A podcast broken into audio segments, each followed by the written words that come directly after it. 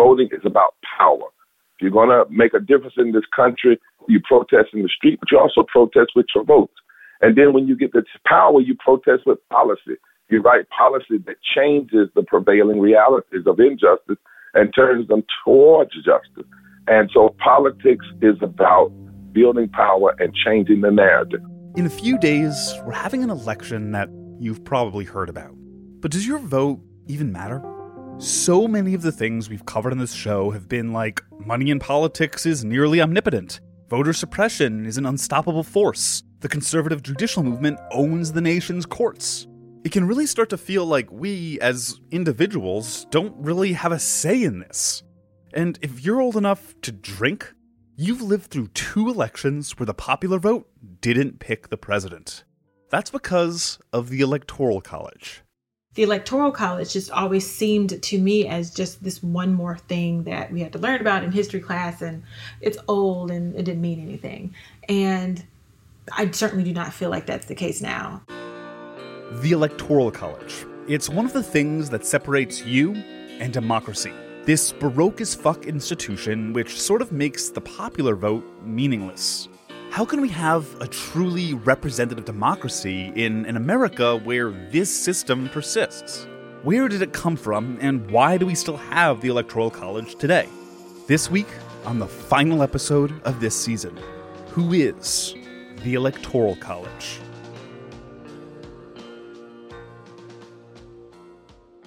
I'm Sean Morrow, and this is Who Is, the podcast from Now This, where we examine power by looking at the people who have it. And right, yes, of course the Electoral College is not a person. It's a lot of people. We know. What is the Electoral College? It's one of those things that's embarrassing to ask about, like how to drive a moped, or like trying to remember when your mom's birthday is. What is the Electoral College? Uh, question I think is a, is uh, is a great one, because it's it's in attempting to answer it, one inescapably reveals Um, how uh, baroque it is. That's Alex Keyssar, a Harvard guy who writes about historical and contemporary problems in government, voting, and, of course, the Electoral College. I'd say the place to begin with this is with the allocation of power and influence to the states. The basic structure is that the president will be chosen by electoral votes, not by a popular vote. These electoral votes are allocated to each state based on the number of members they have in the House of Representatives and the number of senators that they have, which of course is always two. So it's some it's largely proportional to population, but not entirely. So that's the first step, the allocation of the number of electoral votes. Yeah, it's baroque as fuck. When you vote for a candidate for president, you're actually voting for an elector who promises to vote for that candidate. Each state is allocated electors based on its population. And then the states decide how they want to mete out those electors, who are typically appointed by party leaders. So it's often literally party leaders' kids and grandchildren, large adult sons and Lena Dunham types. So each party has their crew of electors, and if their candidate wins the majority of the state, they send all of those electors to vote in the Electoral College. Winner take all. It was built by the framers of the Constitution, who likely had no idea what life would be like two hundred some years in the future. They probably imagined a utopia where tea was tax-free, but you could still enslave human beings. Something between nine hundred and one thousand constitutional amendments to get rid of it or significantly reform it have been introduced since eighteen hundred. The public opinion polls indicated that a majority of Americans since the nineteen forties, and that's when we really have reliable polls beginning, a majority of Americans had preferred substituting a national popular vote for the Electoral College. So you have you have this institution which doesn't work very well, which misfires, which in many respects doesn't conform to some basic bedrock values like one person, one vote, and is wildly unpopular. And so why do we still have it? How, why, how and why has this been preserved? It's about power. And here's one thing you really need to know. I'm quoting Keyssar himself from his new book that is literally titled, Why Do We Still Have the Electoral College? Quote, The design of the Electoral College was such that states did not lose any influence in presidential elections by imposing restrictions on the right to vote, end quote. Because it's winner-take-all, it doesn't matter how many people vote or are able to vote in any given state. It's not based on the number of people who show up to vote. And what that means is that if if you have a state with a sixty percent turnout, uh, you get a certain number of electoral votes, and, and you get the same number of electoral votes uh, if you have ten percent turnout. In contrast, if you can imagine, if you had a national popular vote, then it would be the number of people who showed up Uh, to vote who would be representing the influence of a state or of a region. I mean, that, that's the basic construct. But turning to voter suppression, what this has meant is that states are not penalized for having restrictive laws or practices that keep some people from the polls. There have been five elections in which a candidate lost the popular vote but won because of the Electoral College. eighteen twenty-four, eighteen seventy-six, eighteen eighty-eight, two thousand, and twenty sixteen. Basically, nobody could vote in like eighteen twenty-four, but in two thousand and twenty sixteen, elections which you probably lived through, a little more than half of eligible voters actually voted. We'll come back to that. Today, the Electoral College means that some votes matter more than other votes. It's probably pretty clear who that benefits today, and who it benefited in the past. Slavery is the, is, is the most telling and vivid example of this. When, according to the original Constitution, states were given representation in Congress and thus electoral votes for all of their adult white people and three-fifths of all others, which basically meant slaves. So that if a state had X hundred thousand slaves, it got credit for three-fifths of them towards representation in Congress and electoral votes. That's that's to say that they they got a significant added bonus of electoral votes on behalf of African Americans who did not vote. So that meant that what the white Southerners were casting votes that were more heavily weighted than the votes of people in other parts of the country. Which sounds a lot like, oh, I don't know, how things work in twenty twenty. That was the system under slavery, and that's why uh, the South was utterly resistant to any consideration of a national popular vote as long as slavery endured. That system doesn't disappear with the Civil War. Um, Civil War happens, slavery is brought to an end, uh, the fifteenth Amendment is passed enfranchising African Americans or saying that they their right to vote cannot be denied or abridged, at least for a while. And what happens at that point, this is, you know, the late eighteen sixties, eighteen seventies, is that Southern states then get representation in Congress and thus electoral votes for one hundred percent of all African Americans, as well as one hundred percent of white Southerners. And that's perfectly reasonable, except that within about ten to twenty years in each state, African Americans are disfranchised again. And at that point, the white South is benefiting from what I've called a five-fifths clause. They get full representation, but African Americans are still not allowed to vote. And what this also does in terms of the history of the Electoral College is it makes the entire South a region uh, that has no interest in electoral college reform because it benefits from it. It gives the South added strength uh, in, in national elections. Um, and they fear that they would lose a great deal by having a national popular vote. We talk a lot about slavery these days, but it really is impossible to underestimate how foundational the institution was and still is today. The Constitution was assembled in part to accommodate the interests of powerful slave owners who, unsurprisingly, wanted slavery to continue. The place in the Constitution where they tried to preserve slavery and the and the interests of slave owners was it was with the three-fifths clause, you know, which gave Southern states representation for three-fifths of their slaves. I don't think that the Electoral College was seen so explicitly as a structure that would defend slavery. I think that what really happens is that they come up with the idea of the Electoral College at the end of the summer. It's actually a committee that's appointed uh, after everybody else has gone off on vacation They're having a lot of trouble. They don't decide this until the end of the summer. And what the Electoral College does is not create any new compromises between slave owners or between slave states and free states. It imports into the selection of a president the compromises that had already been made in July with respect to representation in Congress. Um, those were the compromises that included the, the quotes, three-fifths compromise. But the two, the two critical compromises made earlier in the summer were to have a bicameral legislature so that one branch of Congress would be proportional to population, and in one each set, each state would have an equal say. And the other compromises between free states and slave states, and that compromise was the three-fifths clause. In effect, those compromises are imported into the presidential election system at the end of the summer. Almost two hundred fifty years later, we're still living with the effects of contentious negotiations between people who enslaved human beings and people who didn't enslave human beings, but were still, for the most part, cool with it. So historically, the Electoral College was a system that preserved the power of the South. Today, it's pitched as a system that makes small states matter. But is that even true? There is a mythology that says that if we had a national popular vote, the small states would get no attention.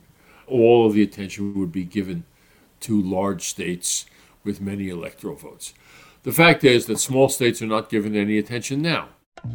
When America began, it was a loose federation of states that could have easily split into small antagonistic nations, a European-style mess.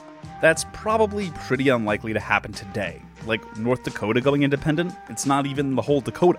What the Electoral College does is result in only a small set of swing states determining who is elected president. And this year, N P R found in October that a mind-boggling one billion dollars in T V advertising alone has been spent by Biden and Trump in just thirteen states. In fact, the money is concentrated in just six states. eight hundred eighty-two million dollars is being invested in Florida, Pennsylvania, Michigan, North Carolina, Wisconsin, and Arizona. Imagine how much affordable housing that could build.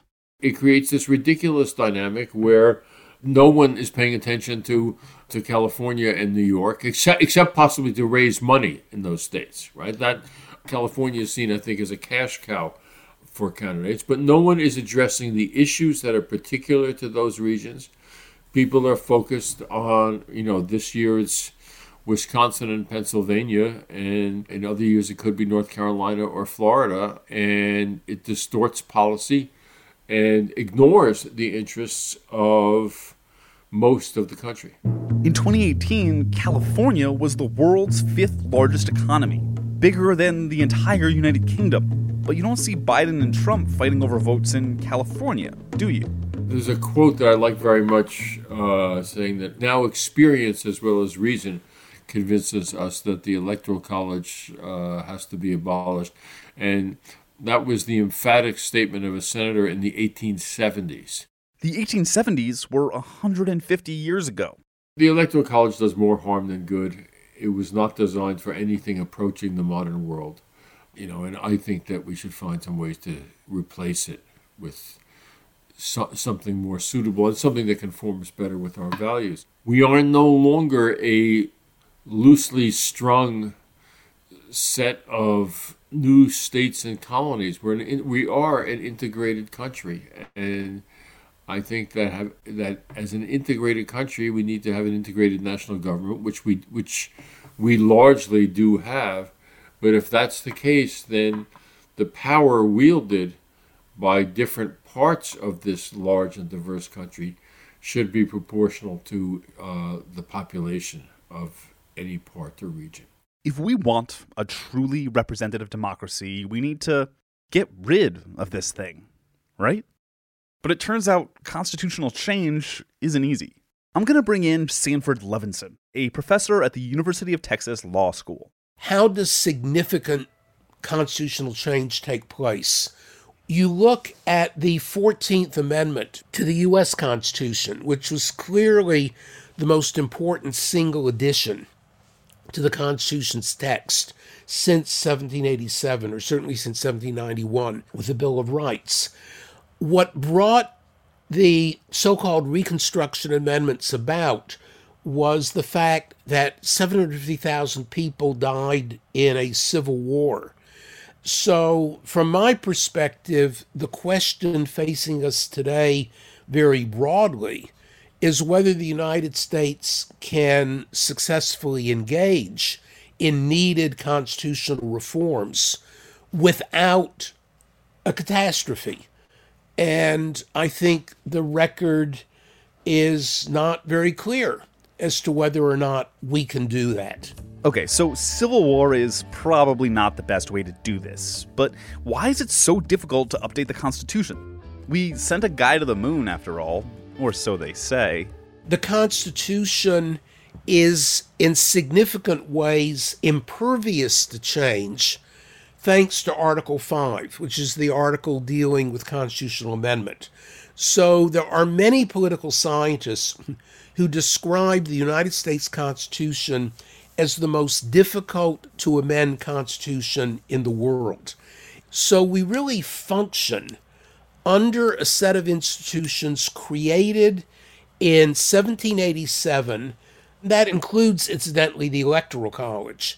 But in addition to the fact that the Constitution is remarkably difficult to amend, there is also the fact, and my own inclination is to say this helps to define so-called American exceptionalism, that Americans tend to venerate the U S Constitution. We tend to believe it's the equivalent of a sacred text. We view the framers or the founders not simply as smart and skilled and flawed human beings, but almost as demigods. And so we have what, from my perspective, is a ridiculous reverence for the Constitution that it does not deserve, but it leads us simply not to ask extraordinarily important questions about whether the seventeen eighty-seven Constitution is still serving us well today. The central question should not be whether the decisions they made in seventeen eighty-seven made sense in seventeen eighty-seven. Rather, the central question is whether it makes sense for us in twenty twenty to continue almost literally thoughtlessly to accept the validity of those decisions to control our own lives today. The way power is allocated in American democracy hasn't changed, but America has changed. We're going to talk about what that looks like after this. The United States has been getting more and more diverse for about fifty years, primarily because of immigration. That means the American electorate is changing. Mark Hugo Lopez is the director of the Global Migration and Demography Research Program at the Pew Research Center, a nonpartisan organization that measures almost everything you can measure, from public opinion to demographics. So the nation's population has been growing more diverse since the nineteen sixties. Uh, with the Immigration and Nationality Act that was passed then, that brought to the United States about fifty-nine million immigrants from many parts of the world, and that has had echoes in affecting the nation's diversity since. So, for example, just since twenty ten alone, about half of the nation's population growth has come from Hispanic population growth alone, and another quarter has come from Asian American population growth. This shift is happening across the country, but it's not the same everywhere. So when we're talking about diversity, uh, and particularly at the county level or even at the metropolitan or city level, the The diversity story is different in different places, though California, New York, Florida, and Texas are are more likely, and I'd add New Mexico, Arizona, Nevada, Colorado to that list as well. Uh, are states that are, uh, and Georgia, are states that are um, perhaps going to cross a few thresholds on being what we might call majority non-white uh, earlier than other places. But in rural America, some of the fastest growing parts of the country are places that are rural areas whose population growth is being driven by immigrants who are moving to those locations in places like Nebraska or in Iowa. North Carolina's story over the last uh, thirty years has been one of a growing Hispanic population in many rural areas because there are opportunities, job opportunities in those rural areas. And so you see immigrants moving to them. So the story is not as simple as Uh, big population states like California are driving this story. It's a much more mixed and nuanced uh, story across the country. Fortunately, people still want to come to America. And that's a good thing, because if we didn't have immigration, the United States would fall into the negative population growth trap. That's a huge problem in places like Japan and Italy. This growth also means that the American electorate is changing. So the growth in the nation's population since the nineteen sixties has largely been driven by Hispanic, Asian American, and Black American population growth. Um, in fact, since twenty ten, the white non-Hispanic population in the U S hasn't grown um, at all. It's actually just stabilized. Um, what's, what we're seeing in terms of voters is that those patterns of population growth are echoed in the patterns of voter changes, and the U S electorate has become more diverse as its population has become more diverse. And that's where we're now seeing growth in the number of voters. It's coming from uh, Hispanics, Asians, and Black Americans, and that really reflects the population growth of the last forty plus years, which has come from those same groups. So, is our system of representative democracy keeping up with our changing population? The growing diversity of the country is likely to be reflected in the future in a more diverse Congress. We're already seeing that. The Congress today is more diverse than it's ever been.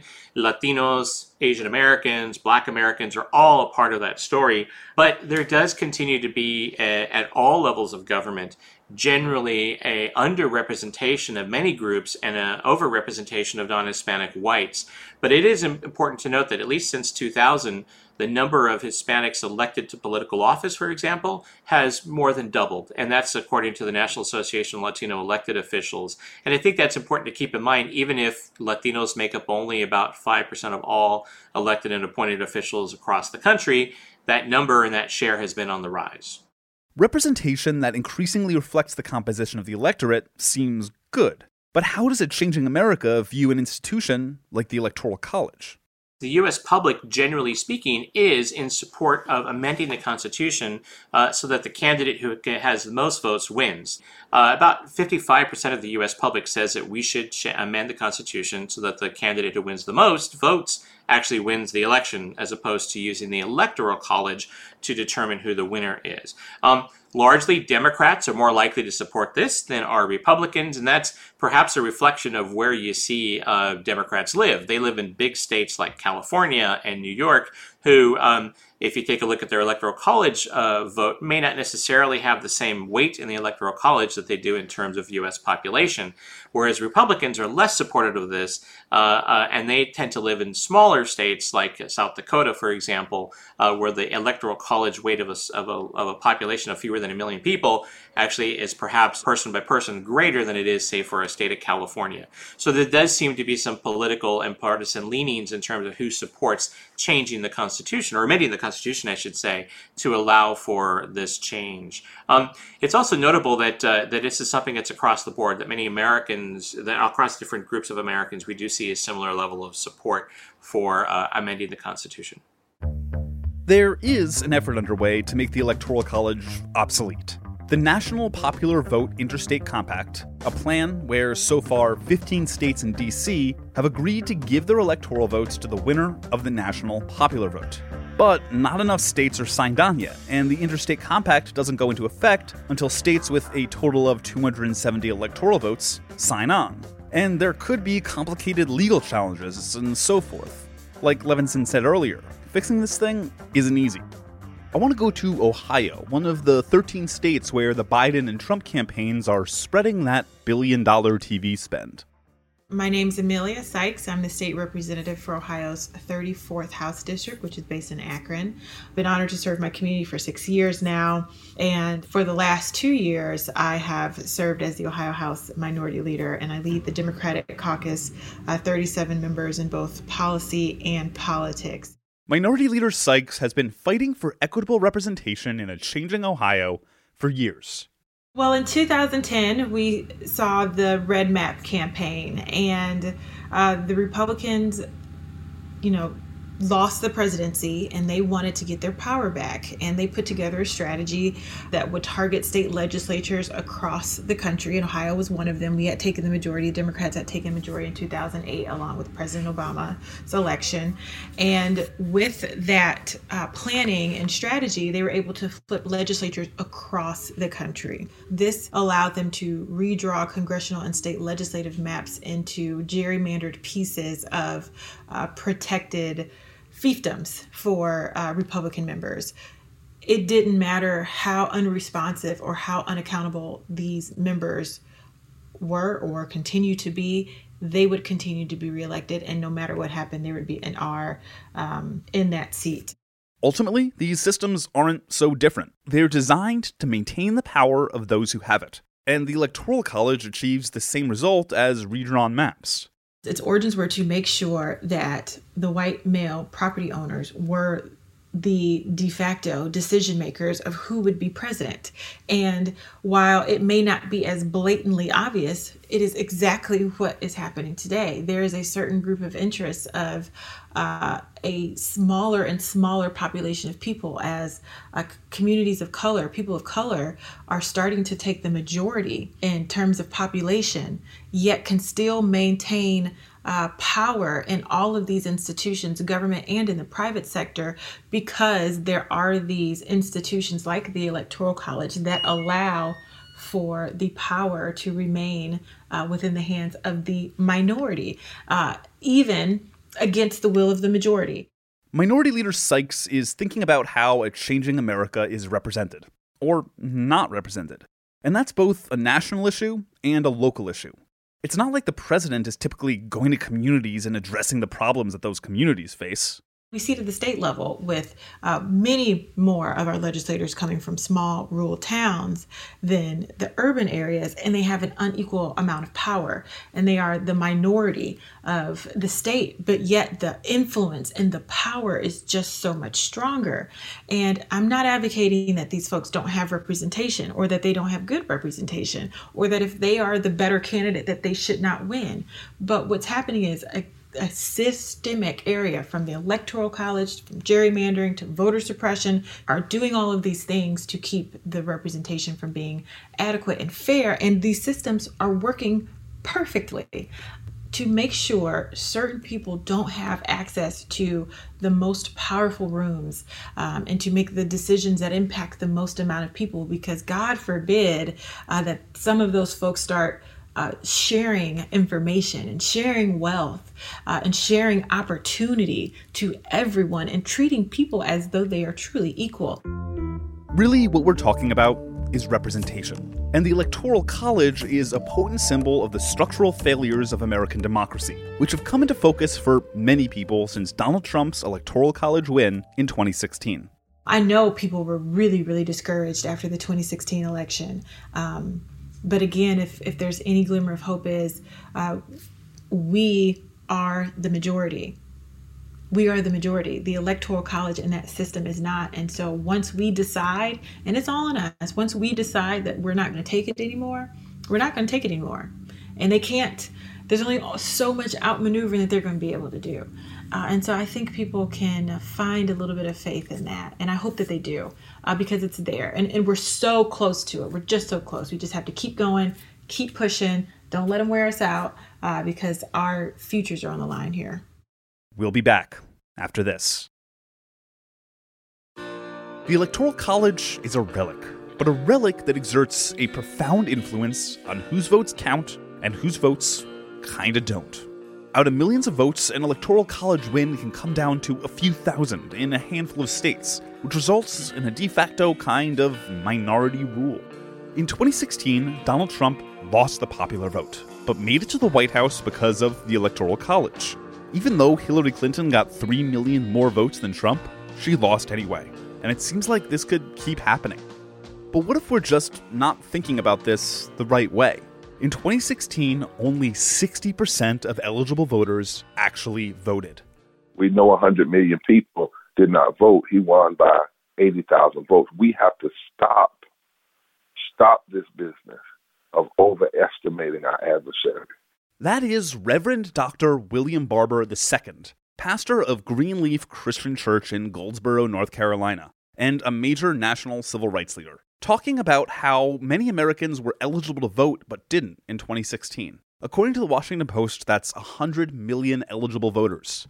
Donald Trump won because of seventy-nine thousand six hundred forty-six voters in three states. You have to stop overestimating the power of extremists and get in there and organize. Because if you give a person one hundred ninety-three electoral college vote head start in a race to two seventy, then basically all they need is seventy-seven votes from the other states around the uh, the country. We just cannot do that, and we don't have to do it. The demographics are there. The issues are there. If we, we, we pull people together around addressing systemic racism, systemic poverty, uh, we can actually build these broad-based voting coalitions. You can win in Virginia. You can win in the South. You can win in South Carolina. You can win in Florida. But you have to be willing to organize there and, and, and push out an agenda that speaks to all people. And you cannot leave out of that agenda uh, uh, speaking to and saying something about lifting those who are too often stuck at the bottom, lifting those people who work every day of their lives but still make less than a living wage. And so um, if, if we're serious about this democracy, we've got to break the back of the solid South. And it's right here. It's within our grasp. We can do it. Uh, the numbers have been there for a long time. The only reason we're even talking about the Electoral College is because as much as forty percent of eligible voters don't vote. The greatest illusion is to have all that power and then to believe that extremists actually have the power when they really don't. They really don't. This country has never seen what it would look like if eighty percent of us voted. You've not seen that. So we can't really say we know anything, because we've never seen that in modern times. But it's time that we see it. It's time, past time that we see it. It's past time that we exercise our right to vote at that power. Let's do that, and then let's talk afterwards. But let's not say, because of the illusions of power, that there's no hope and there's nothing we can do. They want you to think you're powerless. You're not. Now, why should you vote? Look at where we are now. Everything we're facing is caused by somebody who was elected that didn't do their job. Somebody who was elected that didn't do their job. This is not some ghost that did this. It's an elected official. And just like they can be elected, they can be unelected. And in your state, the Senate, there's no electoral college. That's a straight-up vote. They only win if we stay home. They only win if we disengage. They only win if we don't exercise our power. We have too much power to leave any of it on the table. People who sit in office and got free health care because they're a governor, they're a senator, they're a congressperson, they're a president, but then they turn around and deny the people that elect them health care. There's something blasphemous about that. I'm speaking from a spiritual perspective now. There's something wrong about that. They need time out. They need to go home. And you can send them home. But you can't send them home if you believe their hype, if you believe their illusion. And the only reason people do illusion is because they're not real. The only reason somebody works magic because it's not real. The only reason someone lies because the truth is too powerful. And the only reason somebody would be fighting to suppress your book because they know just how great it is if you know it and if we know it and if we'll use it. And so don't tell me that we're tired. Don't tell me it doesn't matter. Too many people died and bled for us to have this right. It would be wrong for us not to use it. Why don't we choose to vote? Choose to fight for this democracy. Choose to vote, and then after we vote, choose to push the people we voted for. But the last thing we need to be doing is choosing to disengage and to sit home. It's about power. I want to go back to where we started, at the top of the episode. Voting is about power. If you're going to make a difference in this country, you have to not only pro- you protest in the street, but you also protest with your votes. And then when you get the power, you protest with policy. You write policy that changes the prevailing realities of injustice and turns them towards justice. And so politics is about building power and changing the narrative. We have overestimated the power of extremists, and we've underestimated our own power. And we have, we must break free from that illusion. What's the illusion? That things like the Electoral College are more powerful than the power we can all exercise when we vote. Here's Representative Sykes. One thing that I find uh, so disheartening for me is so many people don't want to participate, and they say it doesn't matter, my voice doesn't count, but we are the majority. We are the majority. The people who feel the most counted out and downtrodden are the majority. And once we recognize that, and once we figure out how to exercise that and feel that confidence that, yes, we can do it, and yes, we've got this done, um, we are going to get the government that we deserve. And that just takes some time, because it's been hundreds of years of suppressing people's hope and joy and optimism so folks can consolidate and maintain power. And so we've got to just reverse that. Uh, and we all just need to keep a little bit of glimmer of hope, because that's all we need. This is a mustard seed of faith. Uh, so I am optimistic about that. And I see the awakening, and I see people starting to feel it. And I know um, the colleagues of mine who who are always trying to make sure they keep us down, they feel it too. And they're trying to hold on to a little bit they got, but in the end, they will not win. I truly uh, do not believe that they will win. They cannot win. Uh, and so I'm, I'm, I'm grateful for that day, and I just hope I get to see it in my lifetime. Flip the script. In other words, rather than th- understand something that they said in South Africa when, it, when apartheid was coming to an end, only a dying mule kicks the hardest. Why is, why do neo-fascists and extremists lie so much? Because they don't want you to know the truth. America is overdue a third reconstruction, a fundamental uh, uh, shifting of public policy toward a more perfect union, toward a more genuine democracy, finishing the work that we that wasn't finished in the first and second reconstruction. And I believe that possibility is right before us right now. Uh, and that part of the reason we saw the rise uh, uh, and the and the stealing of an election through the Electoral College of someone like Trump, and part of the reason we see uh, uh, the Republican senators doing what they're doing to try to stack the Supreme Court is they see it. They know the demographics have shifted. They know this is probably their last time when they'll really be able to, to control a national election. They see the handwriting on the wall. They know even the South is changing.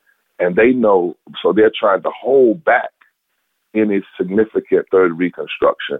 But I believe that it can't be held back, and that we must, in fact, uh, push forward. The Electoral College isn't the real story.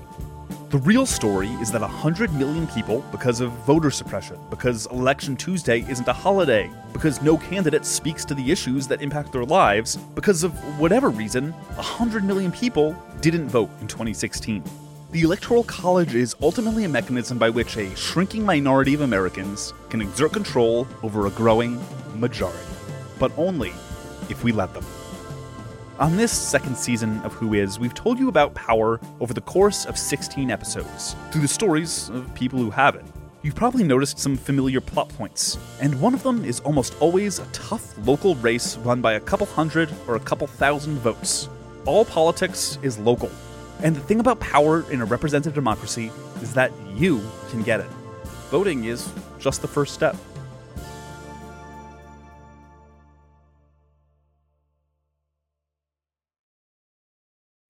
And that wraps the second season of Who Is. Thank you so much for listening. We'll be back for season three in early twenty twenty-one.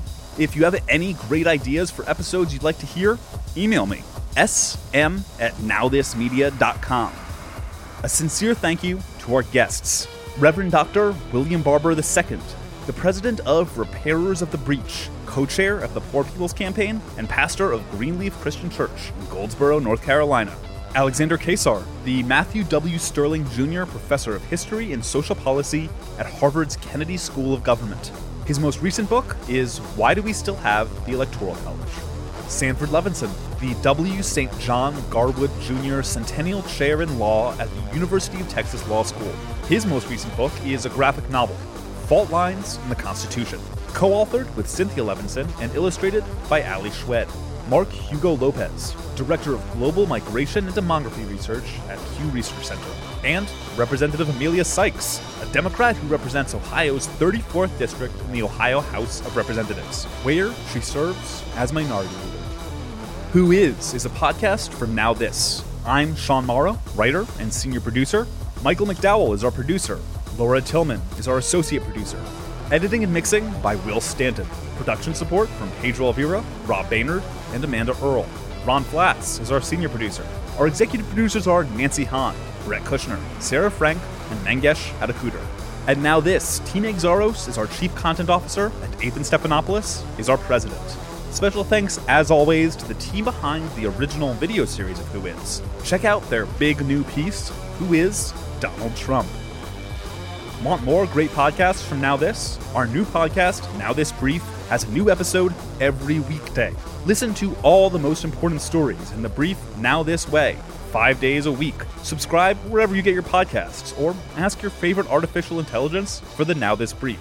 We're on Alexa and Google Assistant.